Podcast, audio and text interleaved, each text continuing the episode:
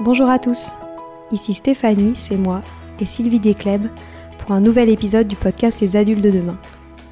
Les adultes de demain, c'est un échange autour de l'éducation et la parentalité pour éduquer autrement. C'est aussi un livre qui s'intitule Offrir le meilleur aux enfants aux éditions Atier. Vous trouverez le lien sur notre compte Instagram et sur notre site internet lesadultesdedemain.com.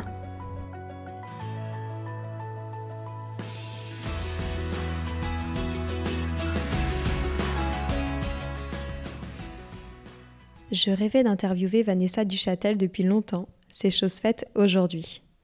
Vanessa est la cofondatrice de l'association Scolavi, qui œuvre en faveur du développement à grande échelle des compétences psychosociales dès le plus jeune âge. Ces compétences psychosociales regroupent les compétences émotionnelles, sociales et cognitives, comme par exemple la gestion du stress, la conscience de soi, etc. On a parlé de toutes les actions que l'on peut mettre en place pour accompagner les enfants dans le développement de ces compétences, et surtout du succès qui est déjà grand de l'association Scolavi. Je vous souhaite une très bonne écoute. Hello Vanessa. Salut Stéphanie. Comment vas-tu? Ça va super. Je suis ravie d'être avec toi ce matin et d'avoir l'opportunité de raconter ce qu'on fait chez Scolavi. Trop bien, et ben moi aussi. Pour te présenter très brièvement, parce que tu le feras par la suite, tu es la cofondatrice et directrice générale de l'association Scolavi, une association qui œuvre pour le déploiement des compétences psychosociales à l'école pour les professionnels et les jeunes. Et donc aujourd'hui, on va beaucoup parler euh, de ces fameuses compétences psychosociales. avant qu'on revienne là-dessus, j'aimerais bien que tu nous expliques à travers ton parcours ce qui t'a amené à cofonder cette association euh, moi, je suis économiste de formation. J'ai une formation très euh, très théorique. Je faisais de l'évaluation des politiques éducatives, euh, beaucoup sur les petits, l'apprentissage du langage, l'apprentissage de la lecture. Mais j'ai toujours eu un attrait pour le pont entre la théorie et la pratique. Ça m'a toujours plu de faire le lien entre tous ceux et celles qui travaillent tous les jours pour que on ait de plus en plus de connaissances sur les sujets d'éducation et ceux qui sont sur le terrain et qui et qui déploient ça.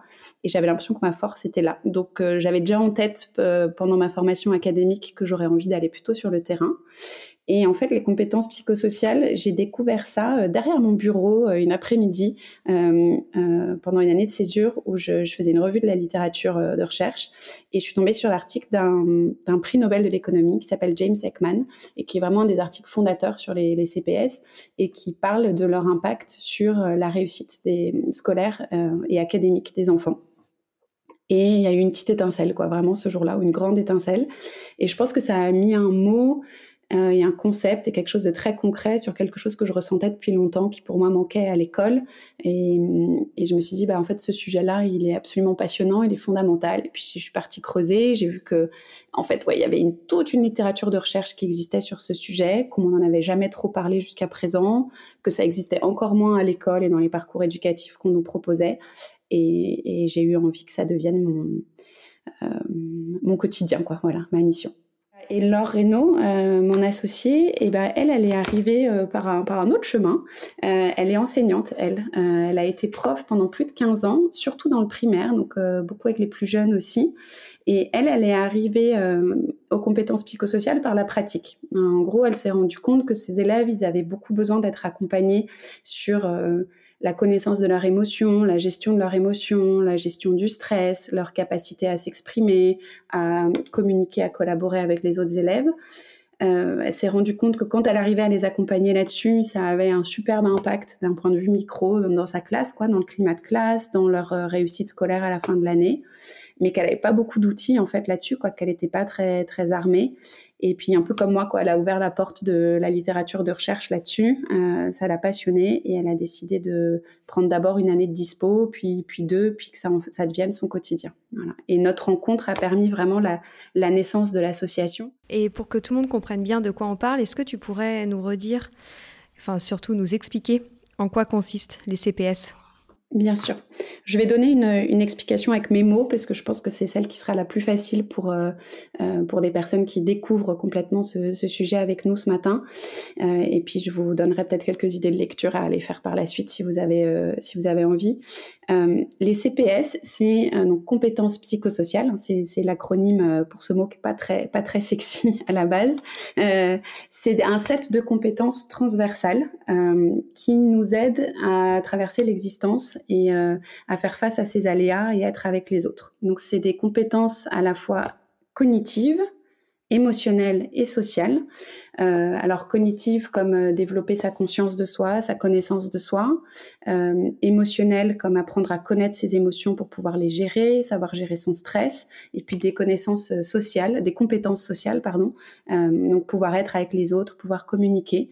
C'est tout un panel de, de compétences qui vont euh, nous armer pour traverser la vie et, et pour faire face aux différents changements qu'il va y avoir. Et donc, c'est des compétences dont la recherche dans différentes disciplines euh, montre à quel point elles sont fondamentales. Donc, la recherche en psychologie du développement, en économie, euh, en sciences de l'éducation, en sciences cognitives, depuis une quarantaine d'années à peu près, montre qu'elles sont absolument fondamentales pour, euh, pour trois trucs. Le premier, c'est ta réussite en tant qu'individu et puis en tant que groupe. Donc ta réussite scolaire, j'en ai parlé, ta réussite professionnelle. Le second, c'est ta santé, ta santé euh, psychologique et physique. Et puis le troisième, c'est le bien-être. Hmm. Et on peut venir les travailler, ces compétences psychosociales, c'est pas des choses qui se développent euh, avec le temps et l'expérience? Alors complètement, c'est des choses. Alors c'est, il y a une part d'inné comme pour tous les, les sujets, mais effectivement le plus important, c'est de dire que c'est pas des choses avec lesquelles on est euh, on est né avec ce, ce, set de compétences et puis que et puis que ça s'arrête là. Au contraire, c'est des choses. C'est important de savoir les identifier, qu'elles fassent partie de notre univers langagier, de notre quotidien. Et après, c'est des choses qu'il faut développer euh, et qu'on peut développer soi-même et puis avec les autres. C'est pour ça que nous, on propose et on, y viendra plus tard que je que qu'elle soit développée notamment à l'école et puis qu'elle soit développée avec avec les parents au quotidien. Mais l'idée, c'est de dire que la confiance en soi, ça s'apprend. La connaissance de soi, ça s'apprend. Savoir quelles sont les émotions qui peuvent nous traverser et comment on peut les maîtriser, pareil, ça s'apprend. C'est pas des choses euh, avec lesquelles euh, avec lesquelles on est. Je disais qu'il y avait une part d'inné parce qu'il y a des choses qui sont plus ou moins faciles pour, euh, pour certains, comme pour tout dans la vie. on a des, donc il y a des personnes pour qui la confiance en soi, ça sera peut-être un peu plus facile que la gestion du stress, et puis, et puis d'autres, ce sera l'inverse mais c'est surtout des choses qu'on peut travailler tout au long de la vie, euh, à 5 ans, à 35 et à, à 70. C'est des choses qu'on peut travailler seul et puis collectivement. Après, comme euh, beaucoup, beaucoup de sujets euh, en éducation, plus on s'y prend tôt, plus c'est efficace. Donc, plus on offre la possibilité à nos enfants de découvrir ce sujet-là et de développer ces compétences-là quand ils sont petits, plus on va leur offrir la possibilité de naviguer l'existence euh, en étant euh, en étant plus à l'aise et en étant, en étant bien outillé. Comment on le fait découvrir aux enfants? Alors on peut faire. Euh, alors moi je vais je vais peut-être te parler surtout de l'école parce que nous, c'est ce qu'on fait, mais pour moi, la première étape pour le faire découvrir aux enfants, c'est que ça rentre, comme je disais, dans leur univers langagier. C'est leur en parler et de faire connaître. Donc, c'est leur parler avec des mots simples qui sont compréhensibles par eux selon leur âge. Donc, est-ce qu'ils ont 3 ans, 6 ans ou 12 ans? Et de leur parler de la confiance en soi, de leur parler de l'effort, de leur parler des émotions, de leur parler du stress pour que tout ça, ça, ça fasse partie de leur quotidien. Donc, un enfant qui apprend à parler, par exemple, euh, toutes les ressources dont je vais parler, elles sont sur le site de Scolavie, elles sont gratuites. Nous, elles sont ciblées pour les professionnels de l'éducation. Mais si vous êtes parent et que ça vous intéresse, elles sont tout à fait accessibles pour vous aussi. Et puis surtout, allez en parler euh, aux profs de vos enfants, euh, aux chefs d'établissement pour leur montrer, pour qu'ils utilisent ces ressources et puis voire même qu'on vienne les faire former. Pour revenir à ce que je disais, pour un petit, par exemple, ben, tu vas lui apprendre euh, les grandes émotions qui, existent. Il y a la peur, il y a la tristesse, il y a la joie. Euh, on, va, on, va, on va lui expliquer ce panel-là, lui décrire pour qu'il sache un peu à quoi ça correspond. C'est quoi avoir peur, c'est quoi être triste? Lui dire, bah, il y en a pas qui sont, il n'y a pas des émotions bonnes et des émotions mauvaises, mais il y en a qui sont agréables et d'autres qui sont moins agréables. Ça, on le laisse rentrer petit à petit. Puis une fois que c'est bien intégré, on va lui aider bien à identifier qu'est-ce que je ressens et puis avoir la, conscience de ça. Et puis l'étape d'après, ce sera lui donner des outils pour pouvoir réguler ses émotions. Donc ça, on va faire plein de, il y a plein d'activités qu'on peut faire pour l'aider euh, à gérer la colère quand il y a ça, euh, à exprimer la joie, etc. Je donne peut-être un autre exemple aussi concret. Euh, un outil que je trouve super chouette, c'est sur les forces. C'est apprendre aux enfants quelles sont leurs forces. Donc ça, à nouveau, on va adapter selon l'âge, mais l'idée, c'est déjà de lui expliquer bah, c'est quoi une force. Donc c'est des choses qu'on a tous en nous, qui sont plus ou moins développées et qui vont t'aider à travailler, à être avec les autres, à te sentir bien. Donc ça peut être... Euh, euh, le courage, ça peut être l'humilité, ça peut être l'esprit d'équipe, ça peut être euh, la capacité à communiquer, etc. Donc on a des jeux euh, sur le site de Scolavie qu'on apprend aux professionnels, donc ils sont très simples pour les plus petits en maternelle, un peu plus sophistiqués en primaire, un peu plus sophistiqués au collège. À nouveau, on commence par cette étape de découverte. C'est quoi une force, puis il y a quoi qui existe. Et après, on propose plein d'activités qui peuvent être mises en place dans le quotidien de l'école pour les aider à les développer.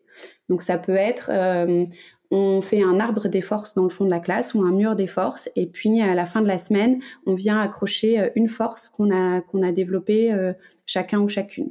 Ça peut être euh, au début de la journée ou à la fin de la journée, on s'assoit tous en cercle et puis on s'offre une force. Voilà. Ah, Stéphanie, je t'offre euh, l'esprit d'équipe parce que j'avais du mal euh, euh, à faire l'activité ou j'avais du mal à monter à la corde ce matin et t'as pris du temps pour m'aider. Voilà, il y a vraiment plein plein de déclinaisons qu'on peut qu'on peut faire, mais l'idée c'est vraiment première étape, on commence par leur faire connaître ce sujet, que ça fasse partie vraiment de leur quotidien, et après il y a plein d'activités pour leur proposer de de muscler finalement ces compétences là. Est-ce que tu pourrais revenir maintenant sur ce que vous faites concrètement avec Scolavie avec plaisir. Alors Scolavie, c'est euh, une association qu'on a montée il y a quatre ans euh, avec Laure pour faire face à un double constat qui, qui nous alarmait franchement. Hein. Le premier, c'est qu'il y a euh, un fort taux de décrochage scolaire en France. Je ne sais pas si tu, si tu sais Stéphanie, mais en gros, on a 10% de nos élèves qui sont décrocheurs scolaires. Ça veut dire qu'ils quittent le système scolaire sans aucune formation ou sans aucun diplôme qualifiant. Et c'est des élèves qui, par la suite, vont être exposés à des problèmes de chômage de façon beaucoup plus massive, parfois des problèmes de santé, des problèmes d'intégration professionnelle et sociale beaucoup plus forts que le reste de la population. On a 10% de ces élèves qui sont décrocheurs et on en a 25% qui sont potentiels décrocheurs. Un élève sur quatre. ça, c'est vraiment énorme. Et l'autre phénomène qu'on observe conjointement, c'est un mal-être très répandu au sein de la communauté éducative. Alors par communauté éducative, j'entends à la fois les profs et à la fois les élèves. Les élèves, pour te donner un chiffre, en ce moment, hein, on a à peu près 25% des élèves qui sont en train d'expérimenter une situation de stress aigu ou d'angoisse ou de dépression. Et au niveau des profs, on a le taux de démission qui a été euh, multiplié par 4 depuis 10 ans. Voilà. Donc c'est absolument monstrueux. Donc voilà, c'est quelques grands chiffres et qui malheureusement n'évoluent pas dans le bon sens en ce moment. C'est-à-dire que bah, tu le vois pour le taux de démission, mais pour le stress, pour l'angoisse, c'est pareil. Et en fait, pour nous, pour ces deux phénomènes-là, il y a un levier d'action majeur que sont justement les compétences psychosociales. Pourquoi? Parce que comme je te le disais, c'est des compétences dont la recherche montre depuis 40 ans qu'elles ont un impact majeur sur la réussite, sur la santé et sur le bien-être. Et également, je peux en rajouter un quatrième sur les inégalités, sur les inégalités sociales et sur les inégalités de genre. Par des phénomènes que, qu'en fait, qu'on peut imaginer assez intuitivement. Hein. Pour la réussite, on peut imaginer que plus j'ai confiance en moi, plus je sais gérer mon stress, plus je sais identifier mes émotions, plus je vais pouvoir réussir mon examen. Si je suis hyper stressée, que je suis capable de réguler, je vais réussir à mieux me concentrer pour passer mon brevet ou pour faire mon DST de, de maths. Pareil pour passer un entretien, pour gérer une période de stress euh, au boulot, euh, des deadlines qui sont compliquées, euh, etc. Pour la santé, pareil, des choses que vous pouvez imaginer assez intuitivement. Plus je me sens bien dans ma peau, plus je sais qui je suis, et ben plus je vais faire attention à moi, je vais manger correctement. Donc ça, il y a tout un panel d'études et ça, vous le retrouvez dans le référentiel Santé publique France. Euh, bah, plus je vais, euh, enfin moins je vais avoir des comportements à risque de consommation d'alcool, de consommation de substances psychoactives, etc. Et pour les inégalités, bah, c'est pareil. Euh, les inégalités de genre, bah, une petite fille à qui on a appris à avoir confiance en elle, à être bien dans ses pompes, à connaître ses forces, à savoir communiquer sur ce qu'elle veut, ce dont elle a besoin, et ben elle va moins se limiter qu'une petite fille avec qui on l'aura pas fait. La, littérature de recherche est vraiment très riche là-dessus depuis 40 ans, et pour autant, quand on a monté Scolavie, il y avait à peu près rien qui existait à l'école sur euh, sur ce sujet-là. Voilà. Euh, il y a peu d'études qui ont été faites, mais les estimations qu'on avait, c'est vraiment qu'on tournait autour de 1 à 5 du temps d'apprentissage à l'école qui était fait sur ces compétences-là. Alors que ça commençait à arriver depuis 2015 dans les programmes par, par touche, selon les, selon les, les moments, euh, enfin les niveaux scolaires, euh, primaires, euh, secondaires et, et maternels. Et, donc c'est pour ça qu'on a monté Scolavie euh, avec Laure et aussi avec chevillé au corps la croyance que ces compétences-là, elles sont fondamentales aujourd'hui, mais elles vont l'être encore plus demain. Parce qu'on est dans un monde qui est en pleine transition écologique, qui est en pleine transition économique aussi, avec la plupart des, jobs de demain dont on ne sait pas ce qu'ils vont être. Et en fait, nos enfants, ils ont besoin plus que jamais de savoir qui ils sont, de savoir ce qu'ils veulent faire, de savoir être avec les autres, de savoir, j'ai envie de dire, euh, comment être avec l'autre en général, avec leur environnement, parce que voilà, on parle souvent de la planète qu'on va laisser à nos enfants, mais je pense que c'est important de parler aussi des enfants qu'on va laisser à notre planète, et que de laisser des individus qui sont euh, qui sont résilients, qui sont bien dans leur pompe, qui sont pas euh, euh, frustrés et qui sont capables de faire attention à eux et aux autres, bah, c'est aussi les meilleures chances qu'on peut donner pour toutes ces thématiques là, quoi. Voilà. Euh, et donc au vu de de cette croyance que ça va être de plus en plus important, quoi. Avec avec le temps, euh, on s'est fixé euh, pour mission, on, s'est posé la question de se dire bah, comment est-ce qu'on peut être le plus efficace possible, quoi. Voilà, on a déterminé que ce sujet il est fondamental, qu'il va l'être de plus en plus avec le temps, mais comment on fait, quoi? Où est-ce qu'on va? Et en fait, on s'est dit bah en France, on a quand même la chance que la plupart des enfants, quel que soit leur milieu social, ils vont à l'école. Et donc, on, avait à cœur d'avoir un projet euh, socialement englobant. Donc, on s'est dit, bah, nous, on va s'adresser à l'école euh, parce qu'on sait que comme ça, on pourra toucher à peu près tous les enfants, quel que soit leur milieu, leur milieu social. Et puis, on savait aussi, parce que pareil, ça c'est la recherche qui nous le montre, euh, que pour être hyper efficace, le plus efficace, c'est pas de s'adresser à l'enfant directement, c'est de s'adresser à ceux qui l'accompagnent au quotidien, c'est de s'adresser aux profs.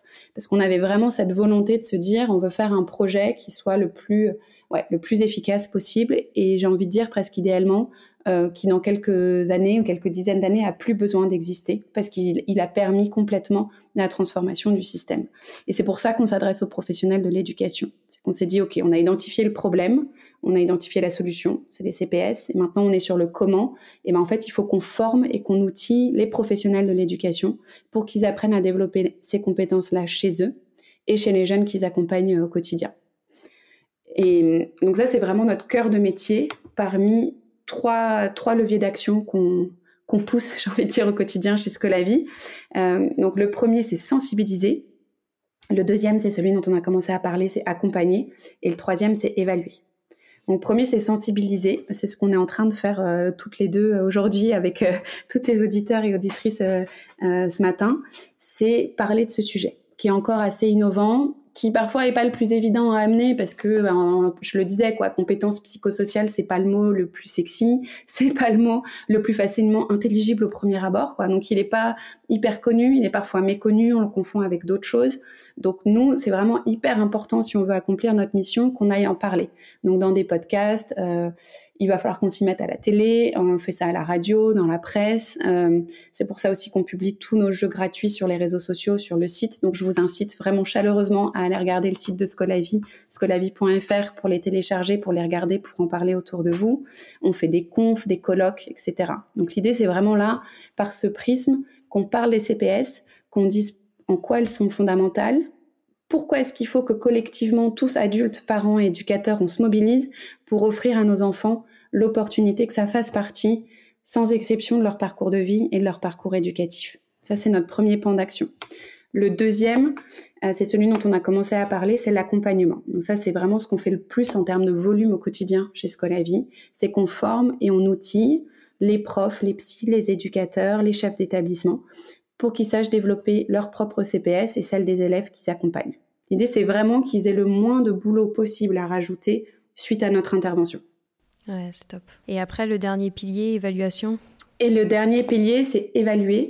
Ça, c'est parce que pour nous, c'était hyper important d'avoir un projet dont on puisse vérifier l'impact au fur et à mesure de nos actions. Voilà, vérifier que ce qu'on fait, ça fonctionne, que ça fonctionne dans le bon sens, et puis que ça nous permette d'être dans une démarche continue d'amélioration et puis d'alignement de nos ambitions tu as déjà des premiers résultats à nous partager? Alors on a des premiers résultats euh, chez Scolavi qui sont qui sont auprès des profs, euh, qui sont sur leur satisfaction déjà par rapport à ce qu'on leur euh, ce leur propose. On fait passer des questionnaires systématiquement, donc ça on sait que on a on a en gros, on concatène tout ce qu'on leur, euh, on fait passer un questionnaire, pardon, avec tu vois une dizaine d'items pour vérifier que ce qu'on a fait correspondait à leurs attentes, euh, la qualité des apports théoriques, la qualité des apports pratiques justement dont je te parlais, la posture du formateur ou de la formatrice qui s'est présentée à eux, etc. Et tout ça nous permet d'avoir une note sur quatre qui est pour l'instant de 3,76. Donc on est, on est contente. On leur demande aussi le réinvestissement qu'ils envisagent dans la pratique. Pour l'instant, on a 100% des professionnels qui se disent qu'ils vont pouvoir réinvestir ce qu'on leur propose dans la pratique. Euh, et donc ça, ces premières datas, elles sont chouettes pour nous, ça nous montre que ça va dans le bon sens, mais c'est pas suffisant. Donc ce qu'on veut pouvoir faire, c'est des études bah, comme celles qu'on a lues et qu'on connaît dans les pays euh, anglo-saxons notamment, euh, où on va pouvoir regarder euh, quatre mois, huit mois plus tard, qu'est-ce qui se passe au niveau de la mise en œuvre dans la classe. Est-ce qu'ils continuent à mettre en œuvre des choses? Est-ce que ça leur a permis vraiment de développer leur CPS et celle de leurs élèves? Et qu'est-ce qui se passe au niveau de la réussite des élèves? Donc là, par exemple, on a un projet euh, super chouette dont on attend les résultats avec l'Académie de Créteil, qui, qui sera avec des élèves de secondaire. On pourrait regarder tout ça. Il y a un laboratoire de recherche qui est associé. Et in fine, ce qui va être regardé, c'est l'amélioration du niveau des mathématiques des élèves. Est-ce que la France est en retard d'un point de vue éducatif sur euh, la transmission euh, de ces CPS sur ce sujet-là, voilà, clairement. En global, il y a toujours des avantages et des inconvénients euh, à tout, voilà, à tous les tout, tout système. Mais sur le sujet spécifique des CPS, clairement, oui. Euh, comme je disais, quand nous on a monté Scolavi, il n'y avait pas encore grand chose, le, le terme n'était pas forcément connu euh, de tout, tu vois, nous des professionnels qu'on croisait, alors que dans certains pays d'Amérique du Nord, euh, les États-Unis, le Canada, euh, l'Angleterre et certains pays d'Europe du Nord, la Suède, la Finlande, la Norvège, euh, c'est des notions qui non seulement étaient connues, mais qui étaient en fait pleinement intégrées dans le dans le système éducatif, à la fois dans la formation des profs et dans la, dans la manière d'enseigner, et puis dans le, dans le parcours éducatif qui est proposé aux enfants. Donc une fois encore, euh, je pense que ce qui est plus intéressant, voilà, c'est de se focaliser sur ce qu'il y a, sur ce qu'il y a à faire. Et puis en comparatif global, il y a, il y a d'autres choses qui sont mieux chez nous. Mais sur ce sujet spécifique, il faut effectivement qu'on qu'on mette la gomme. Mais la bonne nouvelle, c'est que c'est ce qu'on est en train de faire. Donc euh, nous, il y a un monde quoi entre euh, il y a quatre ans et aujourd'hui, euh, du fait de, bah, de notre action, de l'action d'autres acteurs associatifs. C'est aussi le moment de dire peut-être aux parents qui nous écoutent que c'est super chouette parce qu'il y a plein plein de belles assos qui se développent avec des entrepreneurs dévoués et motivés dans le milieu de l'éduc. Et puis qu'en institutionnel aussi, ça se, ça se bouge. Quoi. Avec nous, on rencontre chaque jour des profs, des instits, des, des inspecteurs, des gens dont on connaît un peu moins les professions plutôt côté administratif, tu vois, de l'éducnat, mais qui nous impressionnent par, euh, par leur résilience, leur engagement, et qui se sont battus aussi super fort pour que ce sujet euh, apparaisse. Et c'est grâce à tout ça que euh, bah, que ce référentiel dont je te parlais est sorti en 2022.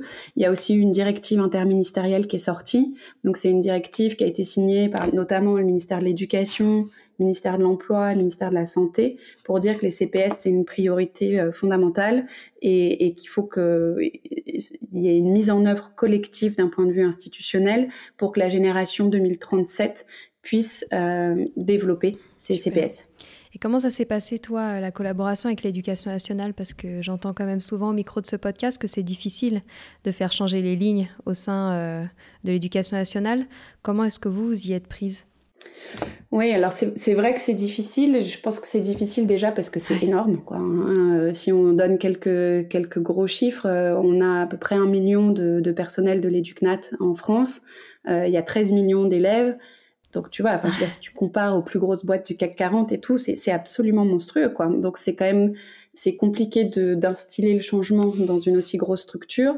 Et quand toi, tu es un acteur extérieur où tu dis, bon, bah, voilà, moi j'ai un sujet innovant, l'idée c'est que je les, bah, je les aide à, mettre en avant le changement, tu regardes ça et tu te dis, OK, en fait, il faut que j'aille parler à qui? Et il n'y a pas un bouton magique sur lequel appuyer. Je crois que ce qui a beaucoup aidé, c'est le fait que, que Laure soit enseignante. Je pense que ça, ça a aidé à inspirer confiance et... Euh, euh, sur notre positionnement. Je pense qu'ensuite, euh, notre duo toutes les deux et le fait qu'on soit qu'on se revendique et qu'on soit hein, sincèrement une asso avec un ADN scientifique très fort, ça a aidé également.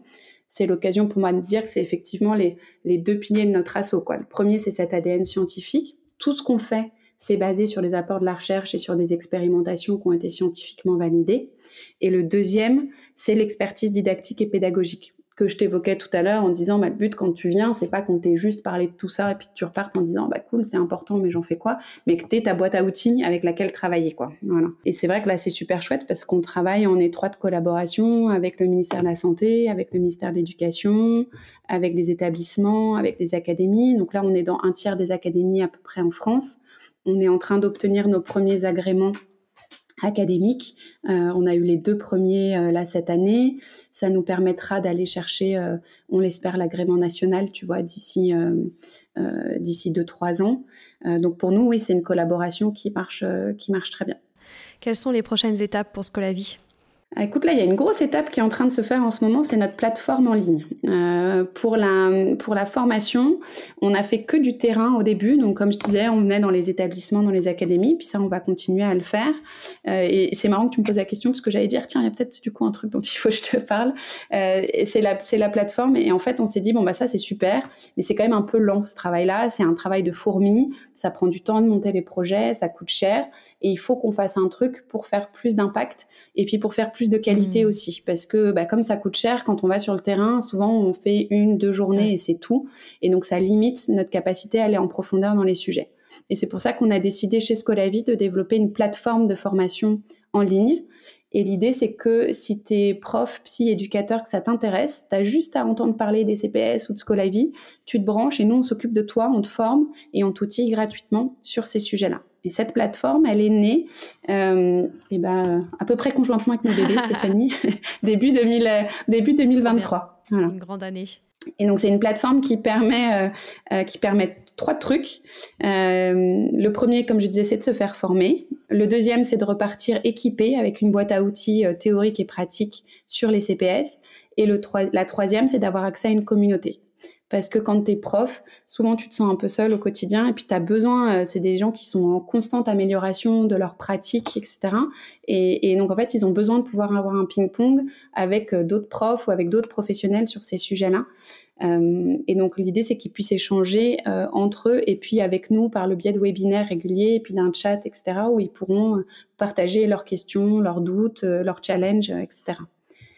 Et donc cette plateforme, elle existe depuis début janvier. Euh, pour l'instant, elle a un parcours dessus, qui est le parcours transverse de, de découverte des, des CPS. On a le parcours cognitif qui va sortir, euh, faut pas que je dise de bêtises, qui va me faire engueuler, mais dans, dans quelques semaines, euh, qui va sortir dans quelques semaines. On est encore une petite équipe, donc on voudrait augmenter le rythme de production, mais là, en gros, on va sortir un nouveau parcours tous les trois mois autour euh, des CPS générales et puis ensuite de CPS euh, spécifiques comme la confiance en soi, la gestion du stress, etc. Donc si ça vous intéresse, sur le site de Scolavi, il y a tout. Vous allez sur scolavi.fr, il y a un lien direct vers la plateforme. vous pouvez tout trouver. et ça, ça va vraiment permettre de nous déployer massivement. On arrive déjà à la fin de cet échange. Est-ce que tu aurais un dernier mot à partager pour nos auditeurs qui sont parents ou professionnels de l'éducation sur les CPS, quelque chose que tu aurais envie de, de leur transmettre? Et ben euh, de leur dire que je pense qu'on est vraiment tous euh, tous co-éducateurs quoi qu'on a tous une responsabilité de, de, proposer ça à nos enfants et que plus on se tiendra la main les uns les autres euh, les profs les parents plus on, on, pourra proposer un parcours de développement un parcours éducatif épanouissant à nos enfants. Donc qui peuvent tout à fait se sentir légitimes sur ce sujet qui surtout ben, je leur incite à à faire comme ce qu'on a fait toutes les deux ce matin, à aller en parler. Donc à regarder le site de Scolavi, à aller en parler avec euh, les profs de leurs enfants, avec euh, avec euh, chef d'établissement pour qu'ils puissent mettre des, choses en place dans leur euh, dans leur école.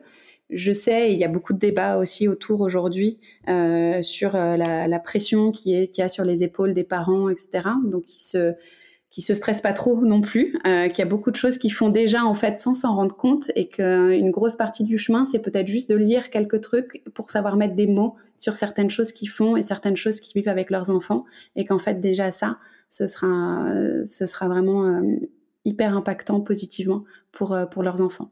C'est super, merci beaucoup euh, Vanessa et de toute façon on partagera euh, tous les liens en description euh, de cet épisode.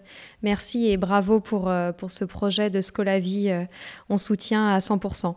Merci beaucoup Stéphanie et à bientôt j'espère. Au revoir.